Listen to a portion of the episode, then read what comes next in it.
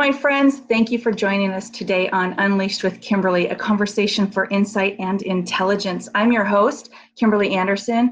I'm an intuitive transformational coach and business creative. And happy, happy nonprofit November. Yes, this month we are talking with incredible people that have started or are on holding up huge nonprofits that are helping so many so many people. And i am super excited today to talk to randy lung with, from dive guardians and kimberly boynton from leave no woman behind. Thank you both of you so much for being here with me today. I'm so excited to talk about this. Thank you for having us. Absolutely. So uh, randy let's just start with you real fast. Tell us what it is that you actually just do. Okay yeah so we're uh we're Dive Guardians, and we're a nonprofit. What we do is we bring awareness to the mental health issues and high rates of suicide among first responders. Um, and we try to reduce those numbers through our program, which consists of uh, biofeedback, hyperbaric oxygen therapy, and scuba diving. Wow, that's incredible. So you have you you were what made you start this? Let's start there. Let's what how did you decide to come up with helping people in this way? Well, I was working um, for several years helping do, using this same using scuba diving uh, to help veterans.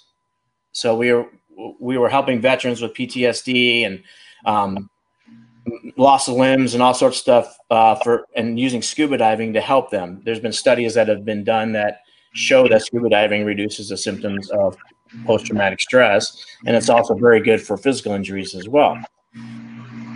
So then I was doing that for a while in October 3rd, 2016. I am um, I'm retired law enforcement.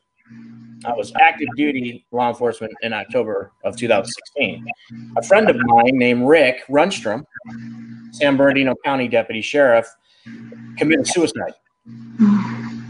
So um, I was, well, needless to say, it upset me that he did that.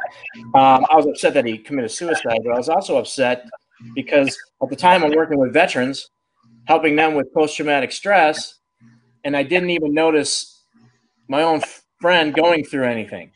Um, I was so focused on just veterans. I'm a veteran, I'm a Marine, so I get it. Um, there are hundreds of organizations out there that help veterans, as there should be. Um, but when I started doing some research about organizations helping first responders, there wasn't a lot out there. So I didn't want to see that ever happen again to anybody. Um, because when he committed suicide, he left behind not only his friends, but a wife, three kids, and a brand new grandchild. Wow. So I didn't want to see that happen again. So I, I decided to start Dive Guardians to help, uh, primarily focused on first responders, because they go through the same kind of stuff. They develop the same post traumatic stress as uh, a military veteran, a military person does in combat or uh, you know anything else. So that's that's where we came from, and that's how we started. Wow, that's incredible. And what do you do for work? What what is it that you do as a job? Well, I'm retired. I retired from uh, law enforcement mm-hmm. in uh, July of 2018. Thank um, you for all that you do. And then I I started Dive Guardians in March of 2018. So I, I I was already 50, so I said, okay, this is starting to take up a lot of my time. so I need to focus on it full time. Um, and I wanted to uh, begin training people as fast as I could. So, so this is my primary job now. That's awesome. That's incredible. I love that you're able to devote your time to that. That's amazing. So, Kimmy, and I love it, two Kimberlys today. Uh, my family calls me Kimmy, but you go by Kimmy everywhere. I love it. So differentiate from us. Um, share with share first what what is what is it that you actually do for work, and then you can start talking about the nonprofit. Okay. So uh, I'm a multi-business owner. I'm a marriage and family therapist, and I also own Serenity Wellness Center, and I own um, another nonprofit uh, Polaris Performing Arts Academy. So, two different ends of the spectrum there, performing mm-hmm. arts and therapy, but it kind of goes one in, in, the same, you know, kind of thing. Um, so that's what I do. And then uh, my nonprofit is SWE, which stands for Sister Warriors of the Inland Empire. And what we are is we're a domestic violence, we're domestic violence advocates. Uh, we're an extension of Leave No Women Behind, which is a nonprofit here in uh, the Inland Empire, uh, which was founded by Shay Van. And uh, basically, that started out as like a hiking group, you know, for women to get together and just kind of hike, and, you know, get to know each other, and basically a sisterhood of women to support each other. Um, last year, it kind of grew into division of different nonprofit organizations. So at the beginning of this year, I inherited the domestic violence organization. I do have uh, some history with that. My mother ran the domestic violence organization for the Long Beach courthouse. Um, and I've been involved with, you know, just basically trying to help women uh, get out of their situations with their accusers. Uh, so what we do is we do everything from helping them get away from their accusers, finding them some someplace to go, uh, whether they need clothing, food, shelter, uh, helping them with their court papers. That's basically, you know, what we're here to do is support the victims and survivors of domestic violence relationships. Wow. So yeah, it does kind of all go under the an umbrella, right? Yeah. so what you you said your mom ran the one for the court. Is is that kind of what exposed you to the great need for this domestic violence? No, I think what it was, my mom's a family law attorney. So growing up with an attorney, I kind of hear like the things that were going on. Um, I, over the years, um, just different friends, um, myself included, have been, uh, you know, I've been exposed to it. Um, luckily for me, not anything extensive, you know, to what I've seen in the past. But as a therapist, um, a lot of the females that I would get, and males too, because I've, I, I can't say it's strictly just females, because believe it or not, there's a substantial amount of males too who are also victims of domestic violence. But I think it's just more um, focused on the women um, for whatever reason, but there is a substantial amount of men. So just over the years, um, whether it was clients, friends, family, um, I've just been exposed to it my whole life. So I think that in the past, over the years, a lot of it kind of got pushed under the rug. Uh, and as you've noticed in the media, and you know, as we've gone on with the times, things are now starting to come to light from things that have happened way back, even years ago. And so I think it was just more people are starting to find their voice and coming out and, you know, being able to say, hey, we need to stop this. And so that's where I've seen where what I've seen in the past is people don't know where to go or they don't know what to do.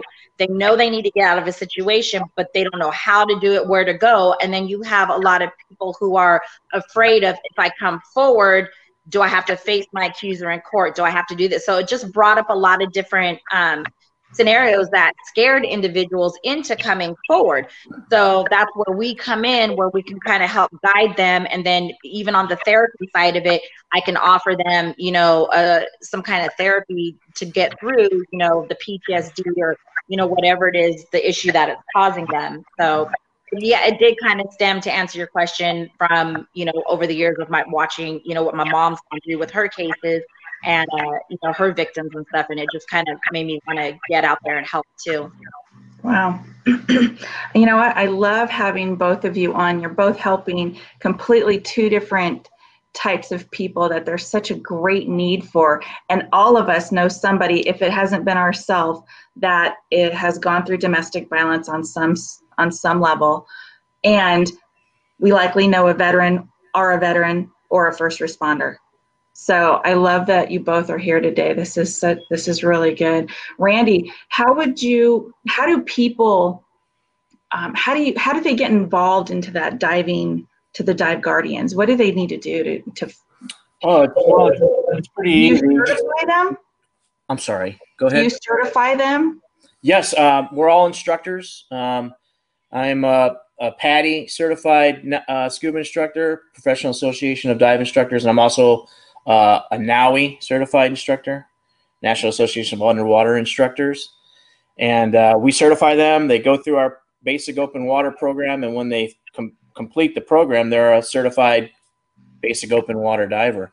And Wow. we stress, uh, you know, in 2011, Johns Hopkins University did a study. They took 19 wheeled vets to the Cayman Islands to, to see the effects on scuba diving and paraplegia. And um, they did nine dives over four days. Uh, 10 of the people were a control group, nine of them did the program, eight of them completed it. I don't know why the one didn't. So after they finished the dives, they discovered what they were looking for. Uh, sensory touch sensation increased, all these different things increased. But the cool thing that they also discovered was an 80% in PTSD symptoms after scuba diving. So um, it comes down to oxygen and pressure. So um, hyperbaric oxygen therapy, they've been using that that technique for years. They put you in a chamber and they bring you down under pressure. It's been used for wound healing and all because oxygen uh, is healing. So the more oxygen you can get into your body, the faster you can heal. Well, you put yourself under pressure and now you're breathing in oxygen. You're breathing in more under pressure than you do at the surface. Promotes that healing even faster. So that's how the scuba diving aspect of what we do actually the science behind it. And there's also the, the Zen portion of the floating and the and the bubbles. Not at first, because you know, but after they become divers, they're all relaxed at that point, and then um, they're very comfortable. And they and they find us through our website. Um, there's an application process. Uh, I'm the only one that gets the applications. That come they come to me. They're all password protected, so um, it's it's very secure, very private. Um, I don't work directly with any organization. So anything that we talk about at Dive Guardians or it happens, it stays with us. It doesn't, I don't call their agencies and tell them that anybody's going through or anything. So, but um, that's the concept of how the diving portion. Wow, that's really awesome. So you're you're uh, becoming a confidant as well, and it's a private conversation. That's really cool. So is it a program that you do? Is it like an eight week program or how does that work? Well, it started off when we started off, it just started off with scuba diving because that's what I was using before. But um, I I discovered, as naturally you would probably guess, not everybody wants to scuba dive. So I was cutting out a large portion of people I can help. Mm. So I introduced uh, what's called heart rate variability biofeedback into the program. Um, where I hook you up to a, a machine and basically it's like a lie detector test. It's got a breathing thing and sensors and um, and and I went through some training to learn how to use it. I'm still going through training, as a matter of fact, to perfect it. And it helps people get their breathing back because as post-traumatic stress symptoms come in, there's a disconnect uh, between your sympathetic and your parasympathetic nervous system, and sometimes they they don't the parasympathetic doesn't do its job and turn off the fight, flight, or freeze response from the sympathetic. Just so, and it all comes down to breathing.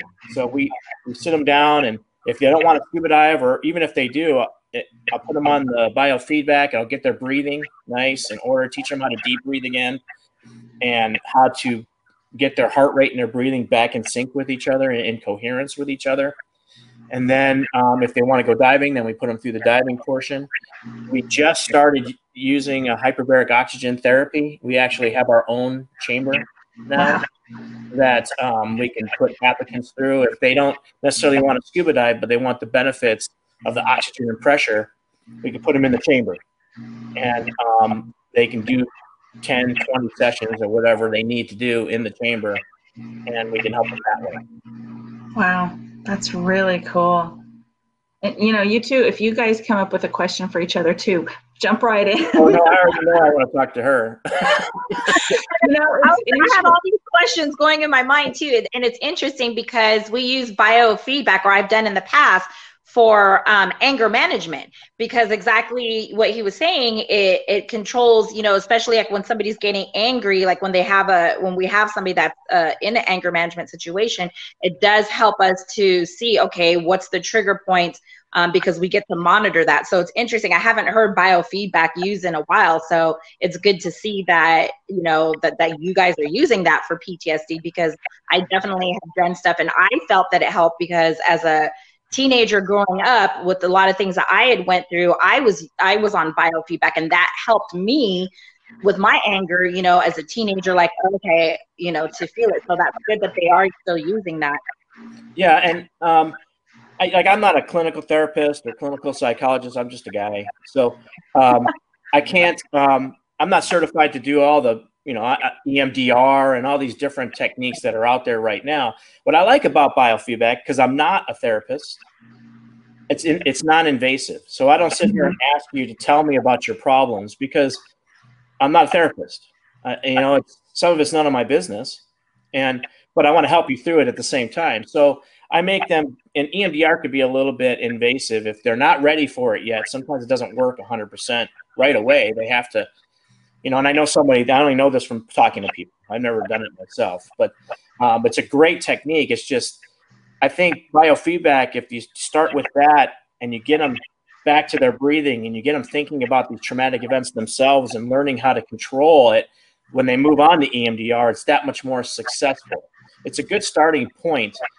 And um, you know, you take that, you know, veteran. You know, I always use veterans for this. You know, he's in Afghanistan or wherever, and he's in a caravan of Humvees, right? And he's the first Humvee, and they pass this red Toyota on the side of the road, and he passes it, no problem. And then the second Humvee passes it. Well, the Toyota blows up now and kills people in the second Humvee. Now you've got that driver of the first Humvee. He's he's out of the military. He's a veteran, and he's sitting at a red light at near to Hot Springs Road in Winchester, next to a red Toyota. Hmm. Heart starts pounding. His fight, flight, or freeze response starts kicking in. Well, we all move up this this this ladder of anxiety as we start to have this anxiety attack coming in. There's going to be a point where it cuts over of no return. You're going to have a panic attack. Mm-hmm. What I like about biofeedback is I make them before they start the program, I have them give me a list of eight to 10 words that are trigger words to them, like baby or car or whatever. And it, that word reminds them of a traumatic event that they went through, but it's not like, and I make them think about it. I don't tell them to tell me about it. And I watch them get all out of whack. And then I, I count and, and we try to bring them, we go and follow this bouncing ball on the breathing. And I see how long it takes them to come back down and we work on it and work on it. And I send them home with another device called an inner balance that does the same thing, but it's a take home version of the big version. And I have them do it two times a day for 10 minutes. And every week they come see me. And before you know it, you know, we start with the smaller traumatic events. And before you know it, they're not having such big, they're cutting it off before it reaches that point of no return where they're just having this panic attack and they just don't know how to deal with it. We teach them kind of how to breathe through it and kind of cut it off. Um, so that's been uh, successful so far, and that's kind of what we're trying to do with that. And that's why I love what uh, what uh, Kimberly does down there. I mean, it's the same thing with domestic violence victims. I mean, my whole program can help all of them as well, even the dialing, because trauma is trauma. That's exactly what I was thinking. Mm-hmm. Yeah. It's, you know, there's there's so many times domestic violence victims have that PTSD as well. Like oh, it's it's you know, so there's so many different avenues and resources that we can help with the help each other out, and that's why I wanted to do this entire month of all these amazing nonprofits out there that are out there to help people. And then of course you guys always need donations too. So we'll talk about that as well. But um, you know because you got to be able to run these programs to help people. And i love i love that you're talking about um, the breathing there's so much power in breath. And it's an incredible tool that we do automatically anyway. And i love this. It's interesting to me as you were talking about that randy you're what you're doing is you're giving them like an actual device to help them learn to in a sense meditate. Because that's what they're doing with that ball, you know, to follow how to breathe and that your breath can help you from going into that full blown anxiety attack, especially if you're sitting at the street and you see the red Toyota. Amazing. I love that you're doing this work. And Kimberly, I agree. I mean, we could even, I'm also a part of, uh, with Kimberly in the Leave No Women Behind um, warrior sisters for the domestic violence. I do a lot of work with the domestic violence um, sector, having gone through it myself. Um, but do you see how there's even this correlation between the two with both of your nonprofits, how we could work together in this? Oh, absolutely. Randy's a therapist. He didn't realize that. Minus a degree. with the with the breathing with the breathing techniques I mean, you're absolutely right because i do this i do something similar as well too. I do what's called for my patients who have anxiety or ptsd i do what's called a four by four breathing technique with them which is pretty similar to what randy was um, talking about with the you know with the biofeedback and that helps too. But a lot of times you have to it is it's all about the breathing. It's controlling that um, because you get this sudden burst of like energy that you don't know what to do with it. And by doing the four by four, it slows the heart rate down and it makes you focus more on your breathing. So you're not focused so much on, you know, what the the trigger is. So it's it's very similar, um, you know, to what you're doing as well, Randy. That's why I said you're a therapist. You just didn't know that yet. well, people, Welcome people to my world. uh, they for, when they start having uh, as they go through life and they experience trauma and their body your brain's amazing Mhm. uh, in a way. It, will rewire itself. And, and Mhm. it can be a negative thing but it's amazing at the same time. I mean so your sympathetic is your fight flight or freeze response. So you know when something traumatic happens your sympathetic kicks in and it tells you to do whatever it is you're going to do then your parasympathetic basically turns it off. It brings you Normal. well take a first responder um, you know, there's a book out there called Emotional Survival for Law Enforcement, written by a, a doctor named Kevin uh, Gilmartin. And in his book, he talks about hypervigilance. So, um, law enforcement or first responders, the moment they go on duty and they start their shift, they put themselves in a hypervigilant state. Mhm. More hyper aware. They're they're officer safety. You know, they have to be aware of everything. They're you know, because every vehicle stop you're going to do, someone's going to try to kill you or every domestic violence call you go on, which is the most dangerous call cops go on, Yeah. try to kill you. It doesn't always happen, but you ha- you put yourself in that state. Well, that's when you're not, you stop deep breathing and you're shallow breathing, like you just ran that shallow breathing, and that takes you out of that coherence. Your fight, flight, or freeze response is basically on for ten hours a day. Well, for every action, there's an equal and opposite reaction.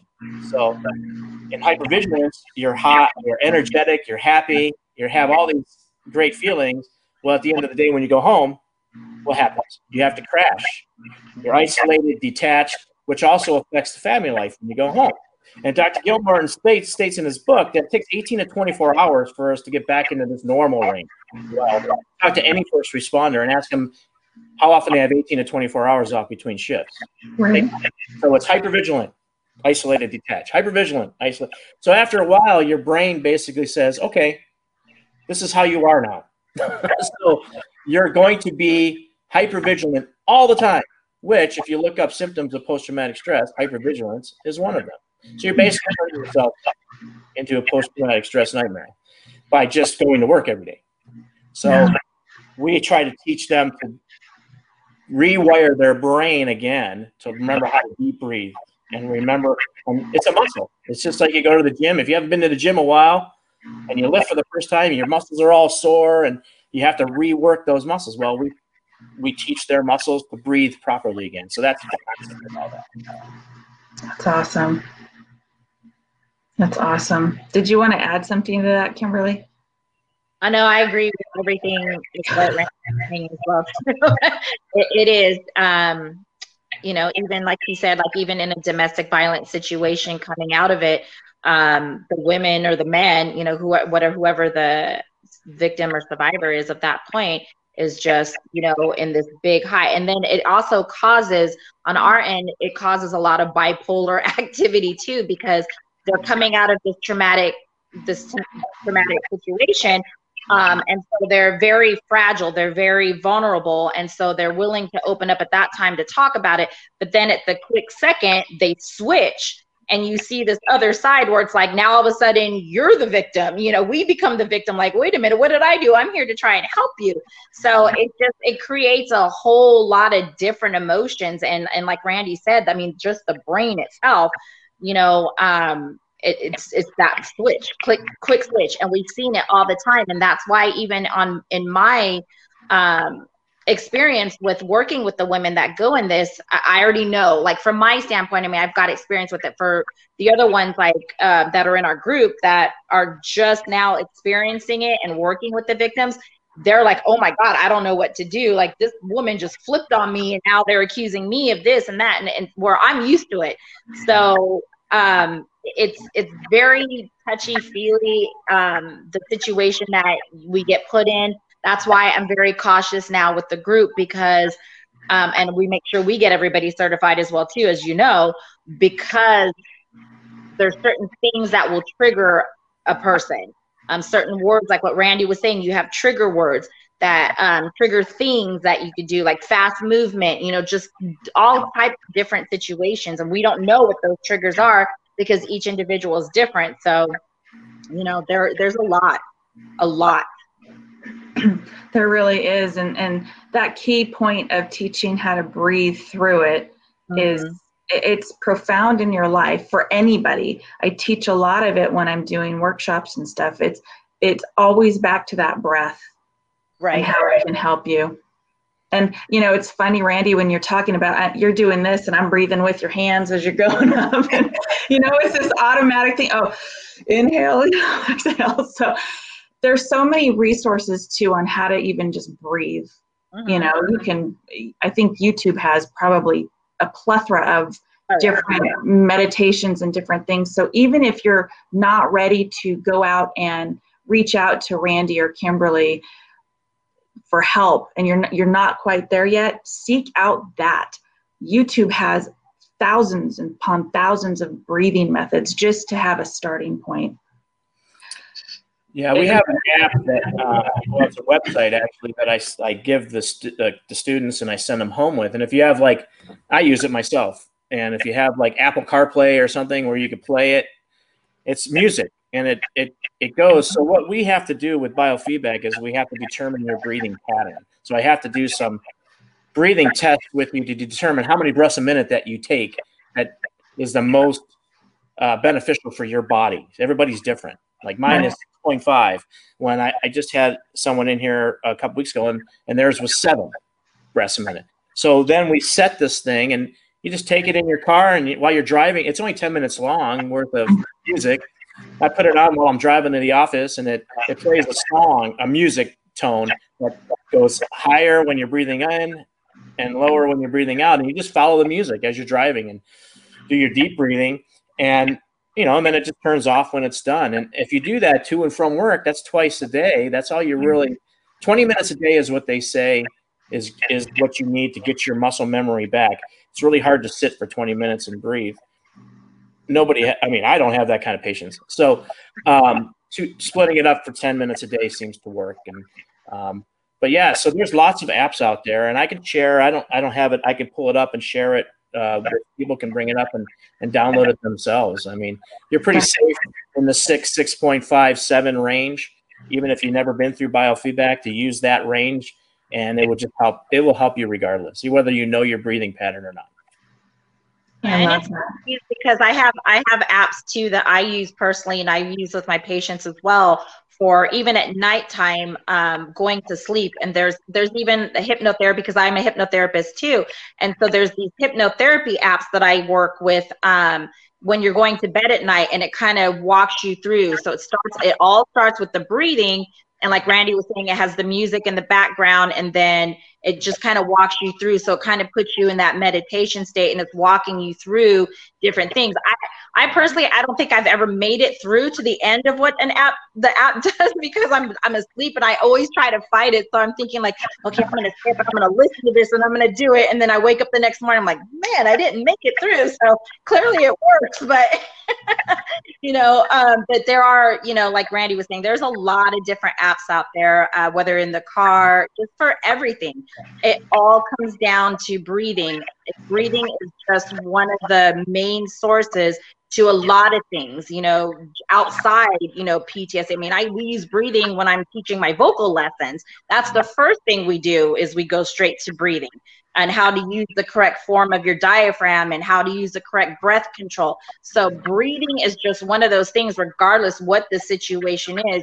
It could just be like, you know, even with diving, breathing's a big thing too, swimming, you know, so it's not necessarily just for traumatic stuff, but breathing is like the core center of anything that you do in life.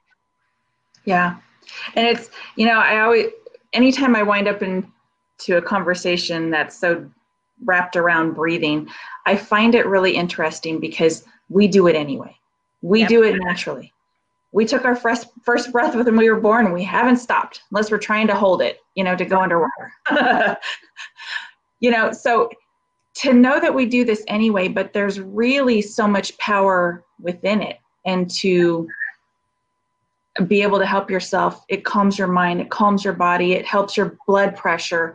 It literally helps your body heal, as you were even talking about, Randy. It, it's, I mean, to think about that, it's so powerful, and you do it anyway. I think there's a lot of power to it because when people, it's not something that's outside of themselves that they can't do. You do it anyway. Right. Just learn how to do it to where it really helps and heals your body, your mind, your soul. Yeah. Then you add in the scuba aspect of our, our program. So I do this first. So I teach them how to breathe. Well, the number one rule in scuba diving when you go through the program is you never hold your breath. You always breathe continuously. Holding your breath is dangerous.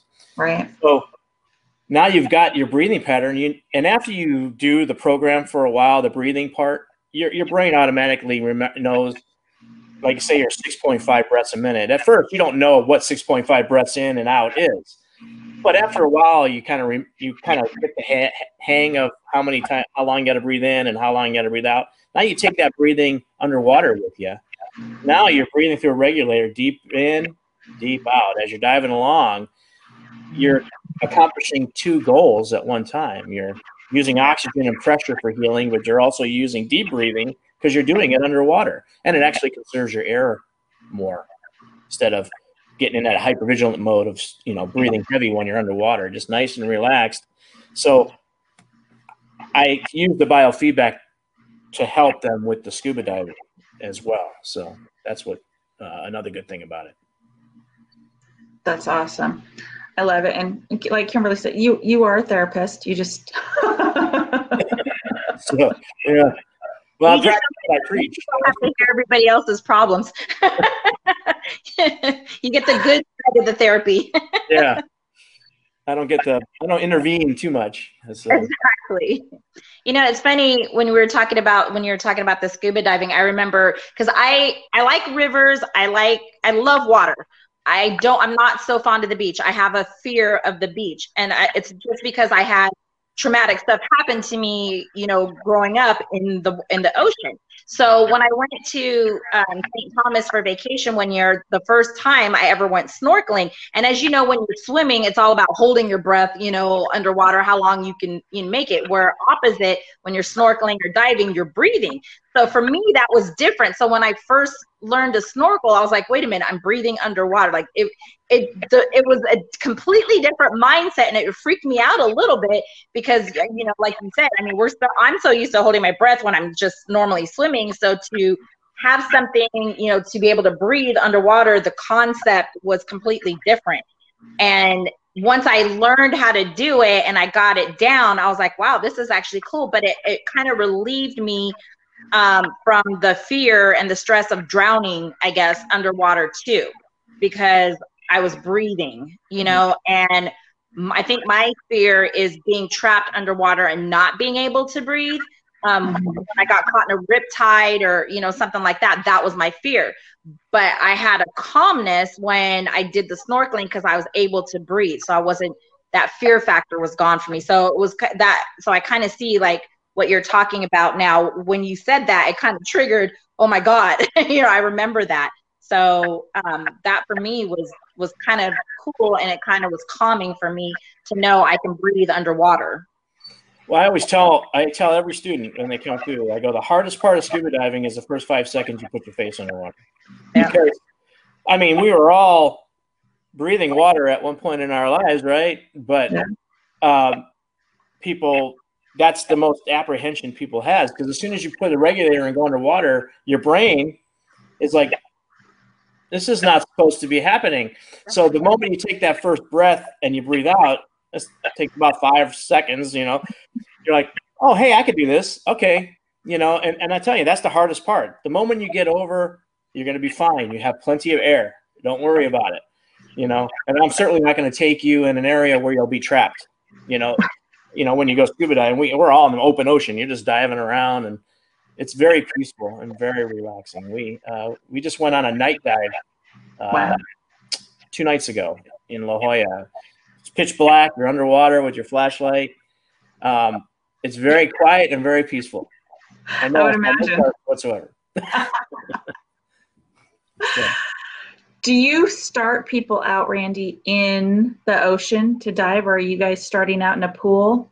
No, it's a pool. So the program consists of uh, several hours and, and uh, 25 or so skills we, we all do in the pool. So it's two or three days in the pool um, before I'll even take them to the ocean.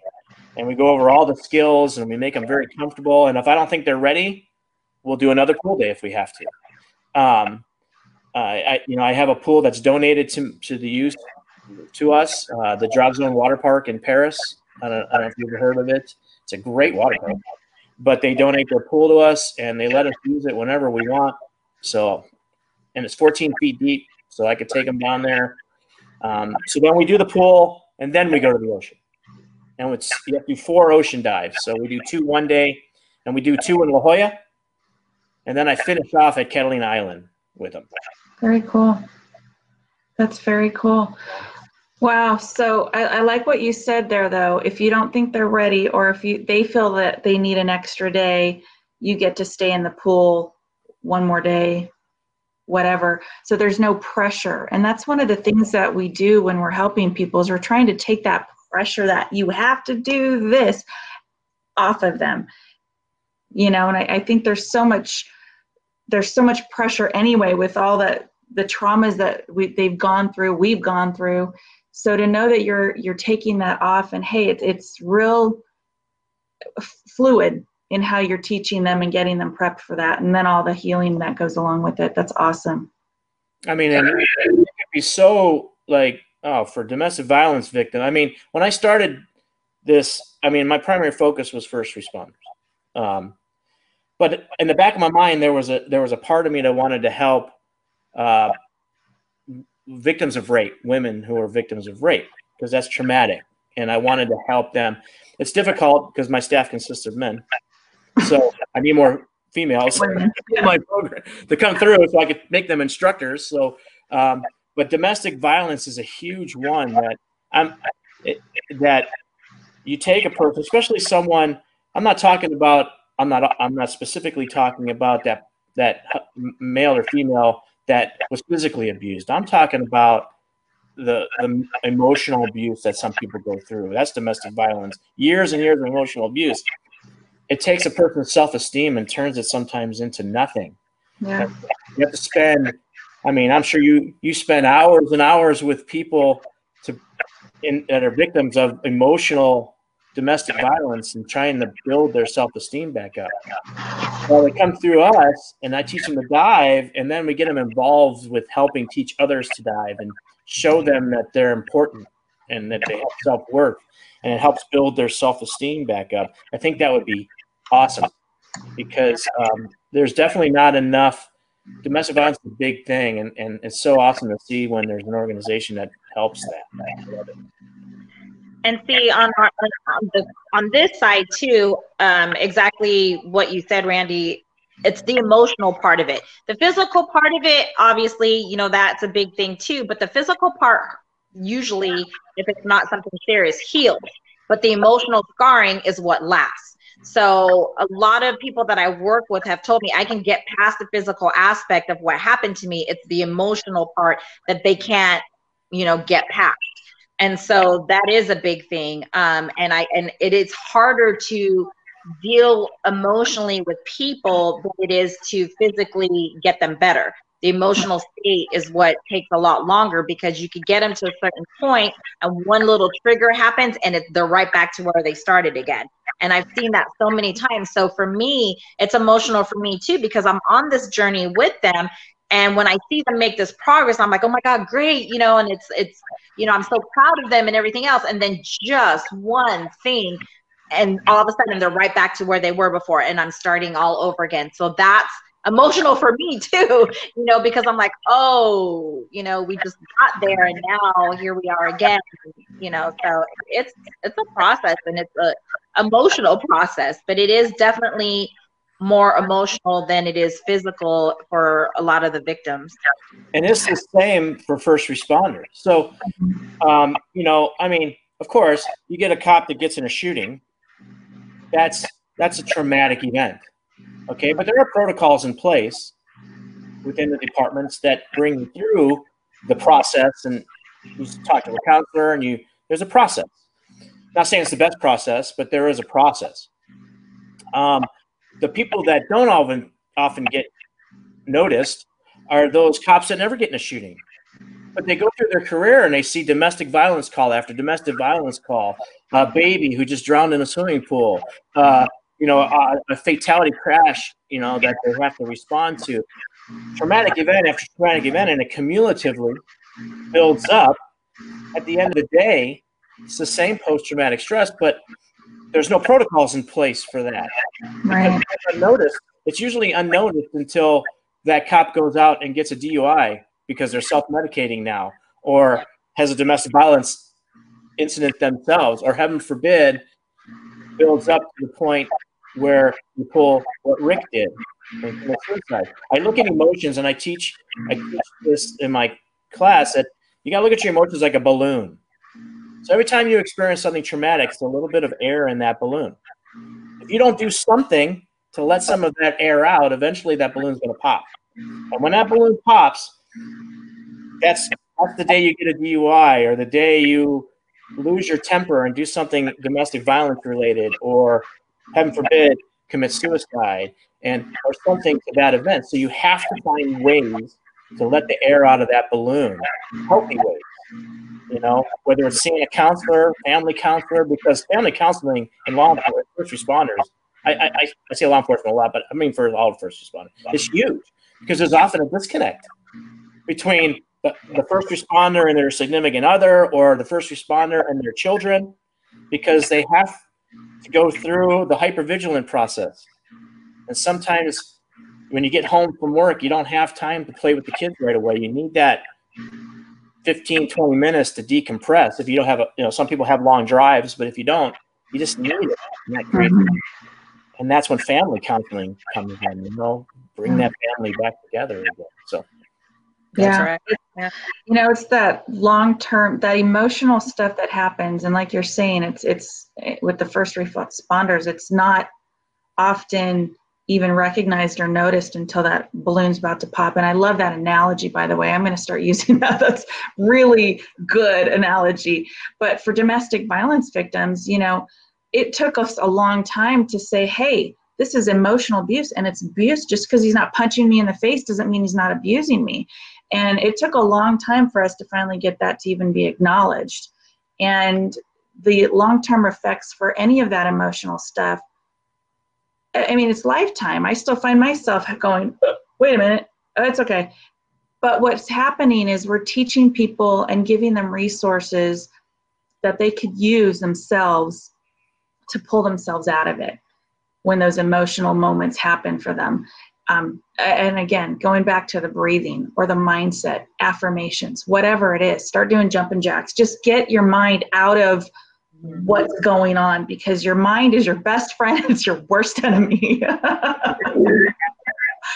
So being able to understand that and that you actually have the power and that's what so many of these amazing you know both of these well and i guess kimberly you have a couple different nonprofits but both of the nonprofits that you're talking about today really do help and provide resources for on many many levels. And actually i did see that i'm going to put this right up here. Randy you put this out there.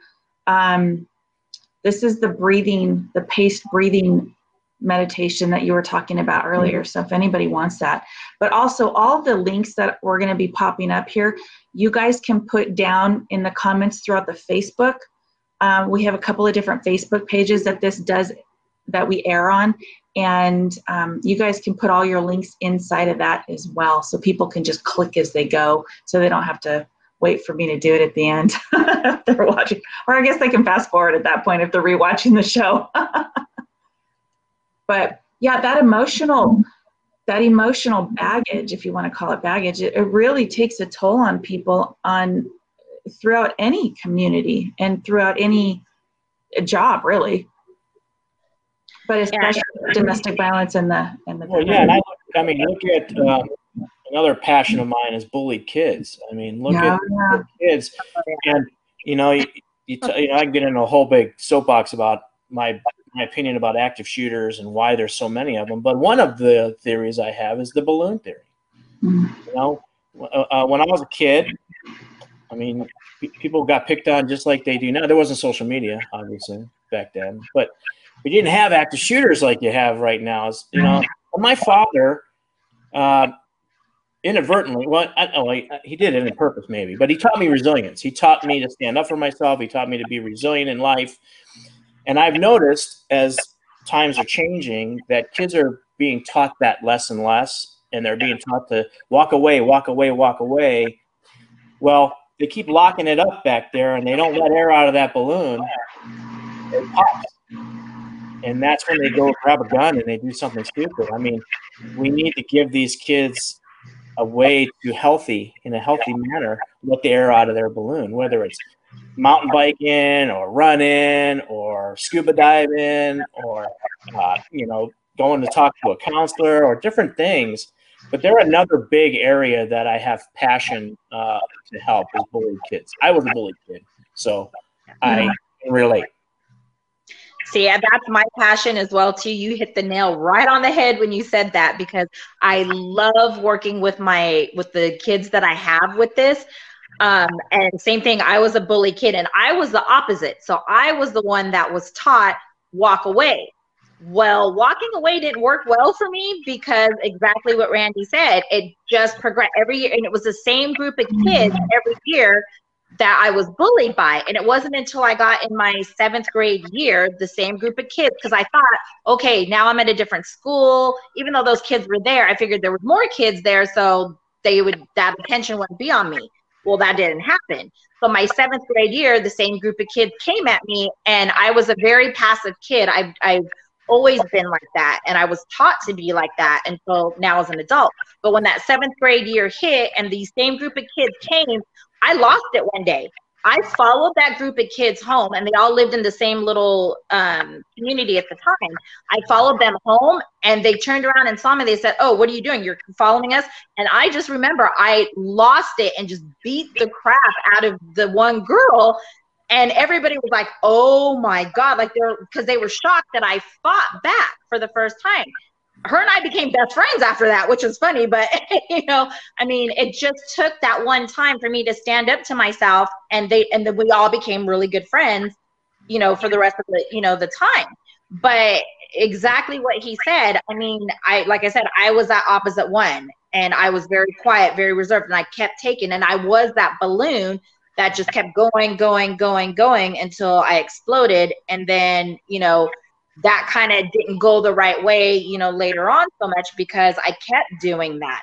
So now I am working with, you know, the students that I or the, the patients that I have that are kids that are being bullied, you know, to find a release because we don't want them obviously striking back, not the answer, but yes, stand up for yourself, you know, as far as like whether it's your words or, you know, doing something else constructively um, because I do get worried about it. And I've seen a lot, of, especially now with COVID here, I have gotten so many more kids because they have no outlet. There's no sports. There was no, you know, now things are starting to open up a little bit more. But just within the last four or five months, I was getting a lot more kids than I was adults because they don't have the outlet. They don't have school they can physically go to anymore. They don't have friends they can physically you know, go out at recess and play with and do whatever, especially the littler ones. Um, even here with my grandkids, I'm noticing that. And that for me right now is the biggest issue is working with the kids because they're they they don't have an outlet right now. We're adults, we can still go out, we can go to the store, we can do stuff, but the kids who have, you know, no control of what they can and can't do, that's where their balloon is starting to do this. And when it pops, it's just it's a disaster for the parents because they don't know. Now they're like oh my god what do i do? You know? So covid has really pay, played a huge part um, in you know with the with the kids and even with the domestic violence because more couples are being stuck together at home and not being able to go to work like they used to. So i've seen a lot of that now lately too that we're that we're dealing with yeah, the domestic violence has really escalated, especially in the situations that were already bad. Now they're worse. Oh yeah. So I want to make sure I get all of your guys' information out. Um, you both are an incredible wealth of information. You have lots and lots of resources to share. I want to first put back up this link for the breathing that Randy uh, put up there to to find out more about Dive Guardians, this is your website, diveguardians.org, and people can find out what can they find out about. Well, um, you can go to our website, and, and uh, we have a new one that's being built right now, but the old one's still up. The new one's being built in the background. You can't see it, but you can still you can go and read our story. You can you read the story of Rick and how I started this thing, and um, you can sign up for our program. Uh, most importantly, you can donate. Uh, we are a 501c3. Um, just, uh, I always put it out there. I tell everybody, I, I, I'm retired. I don't make any money. I don't take a salary or anything from Dive Guardians. Um, every penny that comes in, I just use it to train people in scuba diving. It costs, you know, about five hundred dollars to train one person in scuba diving. Then you add in the biofeedback and and the chambers are expensive to use, so it costs a bit of money. Um, so you can donate to us. I always ask people to donate uh, 10 bucks a month, you know, and you can go right on our website, click on the shield that's on there and do a recurring monthly donation, or you can do a one-time donation. Um, that keeps us keeping our program free because our program's free to the first responders. They don't pay anything. So I provide it free to them.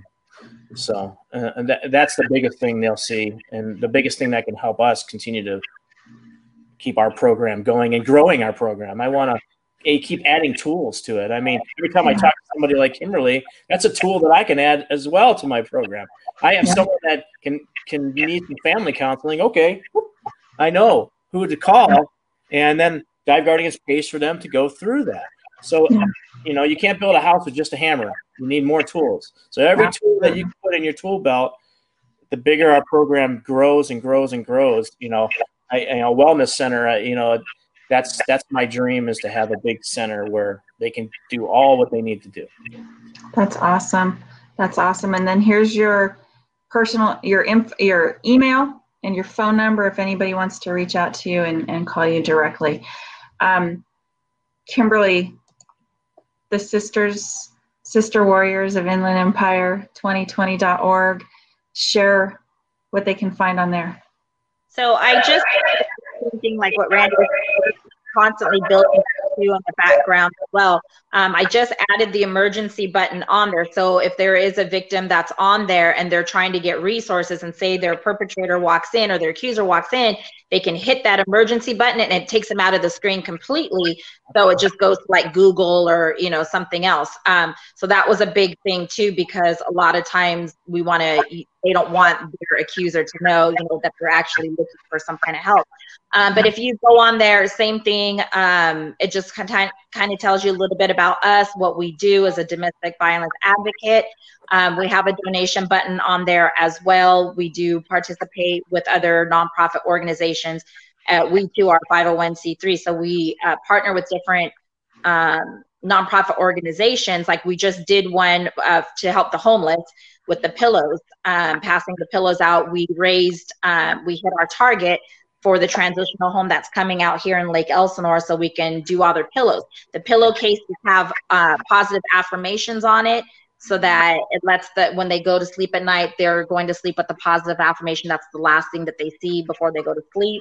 Um, there's a lot of different things on there that we're constantly adding to it as well. Um, and when I hear things too, it's exactly like what Randy said is like you're constantly adding tools to, you know, when you hear something or see something new, it's like, oh, you know, let's add that. We added our partners on there um, because we want to support each other you know, in the community as well too. So, and our contact information is on there as well. Perfect. I love it. And you guys will put the links down in the comments on the Facebook pages so people can just click real quick. And I just want to thank you both so much for being on the show today. You both are a wealth of information. I love what you're doing in the world. Thank you for your service, all that you've done. If Yes. anybody's interested in what I've got going on, KimberlyACoaching.com, my events and everything else that's coming up. And thank you so much, you guys, for coming on here and, and sharing this time with me. Thank you. Thank you for having us. Thank you. Thank you.